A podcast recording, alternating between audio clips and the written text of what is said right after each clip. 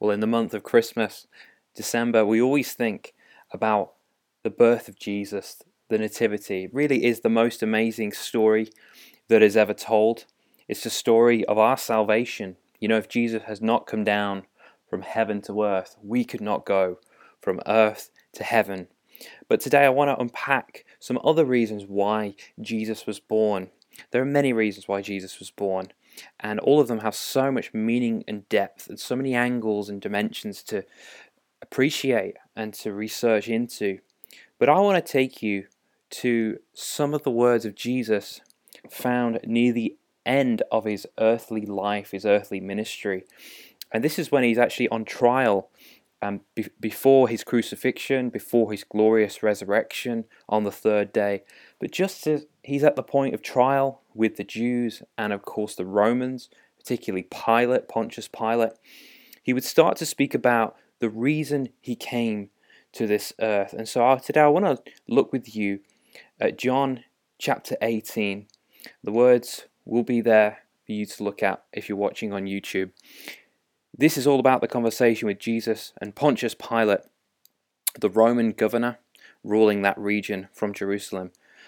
John 18 from verse 33 says, Then Pilate entered the praetorium again. That's the governor's headquarters.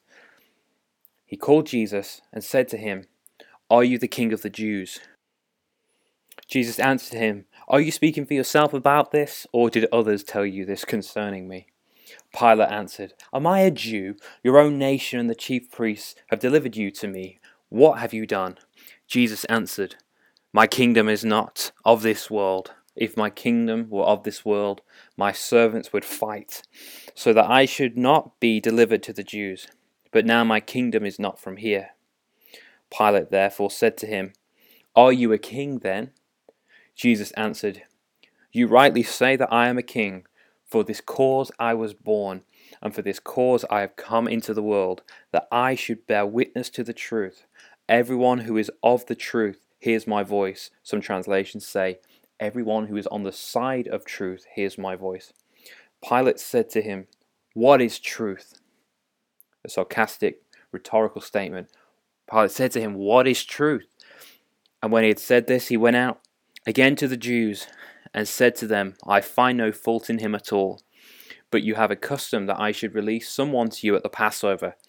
Do you therefore want me to release to you the king of the Jews?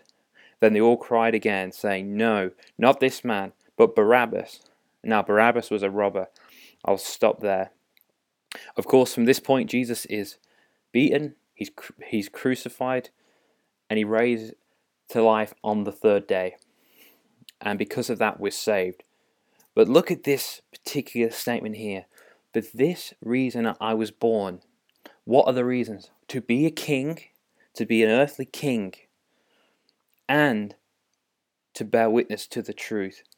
He came to be a king of his kingdom, which is not of this world, and he came to bear witness to the truth.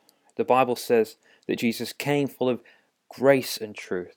The hymn says he, he rules with grace and truth. And there's a tension between grace and truth, because on the one hand, the grace of Jesus, the, the loving ways of Jesus, the healing ministry, everything that goes with that. That's, that's why we love him. That's what we why we're attracted to him in the first place. His character, his nature. And then also the truth. Jesus brings the truth. And I believe there's a greater war with truth. And the truth is on trial. Quite literally here, Jesus is on trial and he is the truth. He said, I am the way, the truth, and the life. No one comes to the Father except through me. That's a truth that's hotly contested even today. But truth comes from God. Truth comes from Jesus. All things are from Him and to Him. He decides reality. He decides the way things are. Here's a statement from Pilate What is truth? And we live in a time where truth is not seen to be so important. It even throughout the ages power, dominance is more important than truth, seeking for truth. But Jesus said, I am the way, the truth, and the life. And I came to bring witness to the truth. He's the one who created all things, and He is the truth. The world is in a mess because of sin, but sin came because of a disbelief in the truth. It came through lies and deception from the serpent, the devil. And he has been whispering to mankind and creating his own kingdom of lies and deceit and sin. Yet all the while, the kingdom of God stands strong and will one day rule. Though in this life there are many kingdoms and so called kings and Caesars, but Jesus is Lord. The statement of our faith, Romans 10:9, Jesus is Lord, and we must believe in our heart and confess with our mouth that He is Lord, that He is the true King of Kings. Uh, no matter what government we see before us, one day it will all be over, and He will rule and reign. And we, but we must join His kingdom now, and that's where the fight resides with the truth of who Jesus is and His kingdom. Truth is so important. Without truth, you have nothing, and the truth sets us free. All mankind places their truth, their ways above God's truth, their feelings above God's truth, and it harms us. It harms us to step outside of truth, to not live in the truth. But when we shine the light of the truth, uh, the darkness tries to oppress it, but the darkness cannot overcome it. Um, John's gospel is great in terms of understanding everything about Jesus, and many of the quotes I'm giving you today are from John's gospel. I've already quoted you John 14 I am the way, the truth, and the life. No one comes to the Father except through me.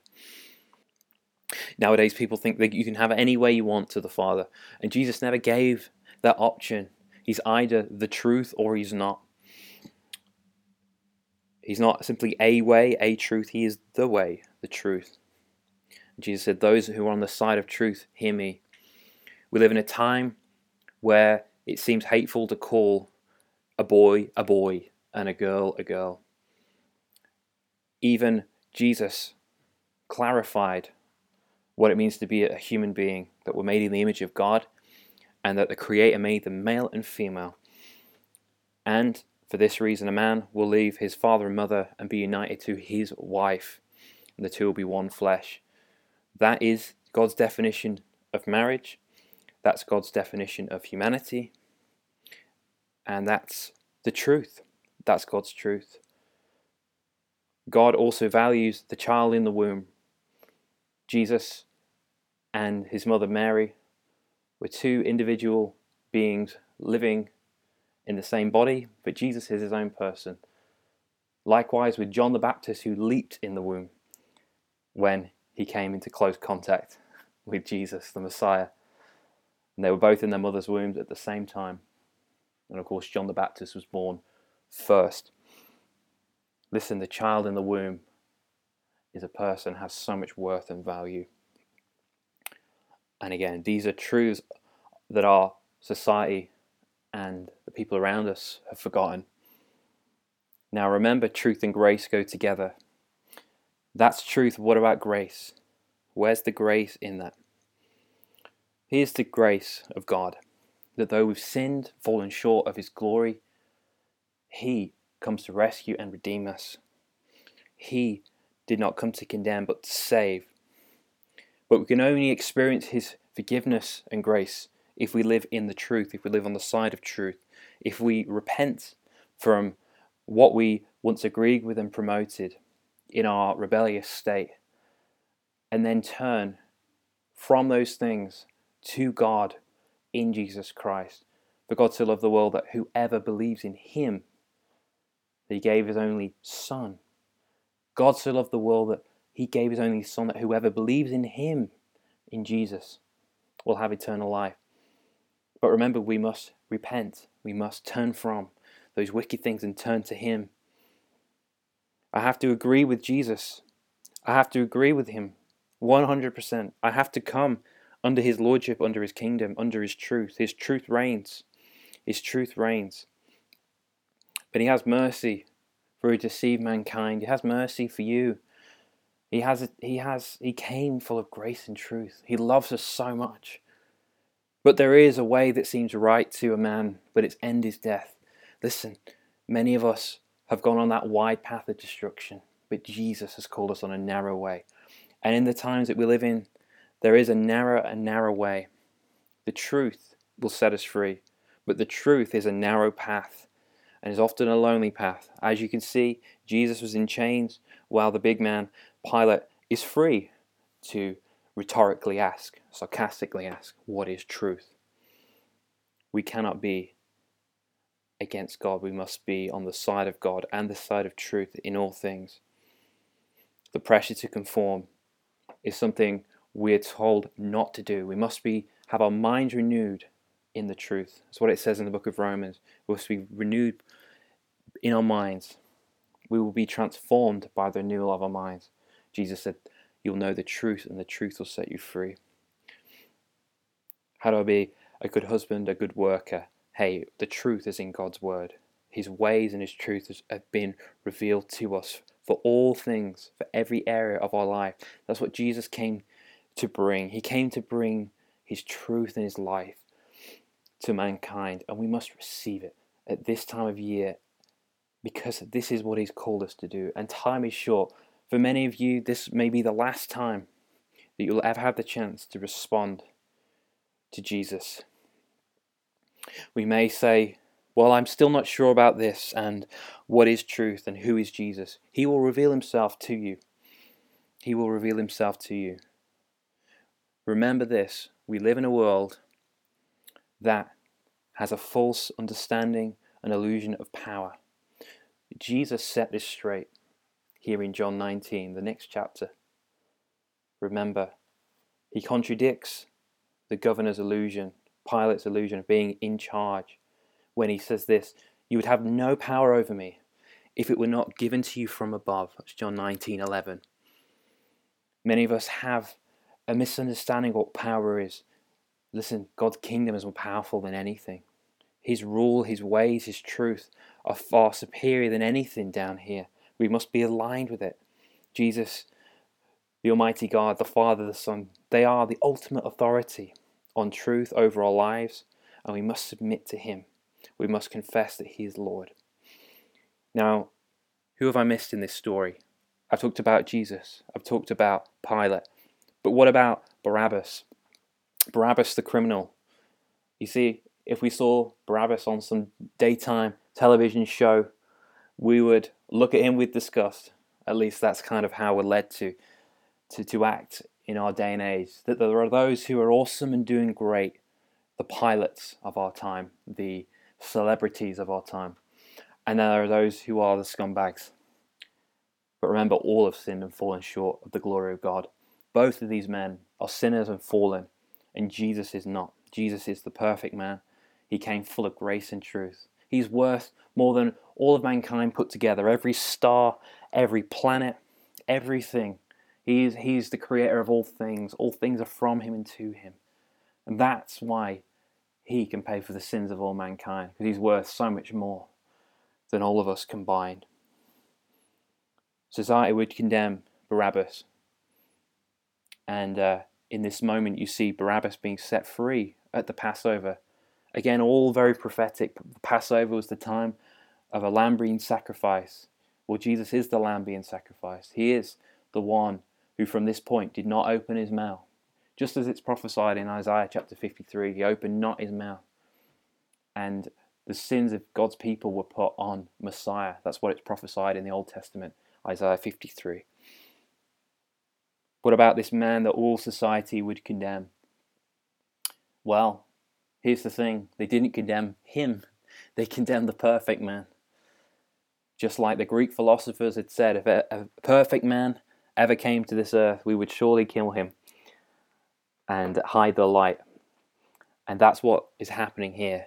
There's something more significant because, again, this is a picture of God's plan of redemption. Barabbas' name means the Son of the Father.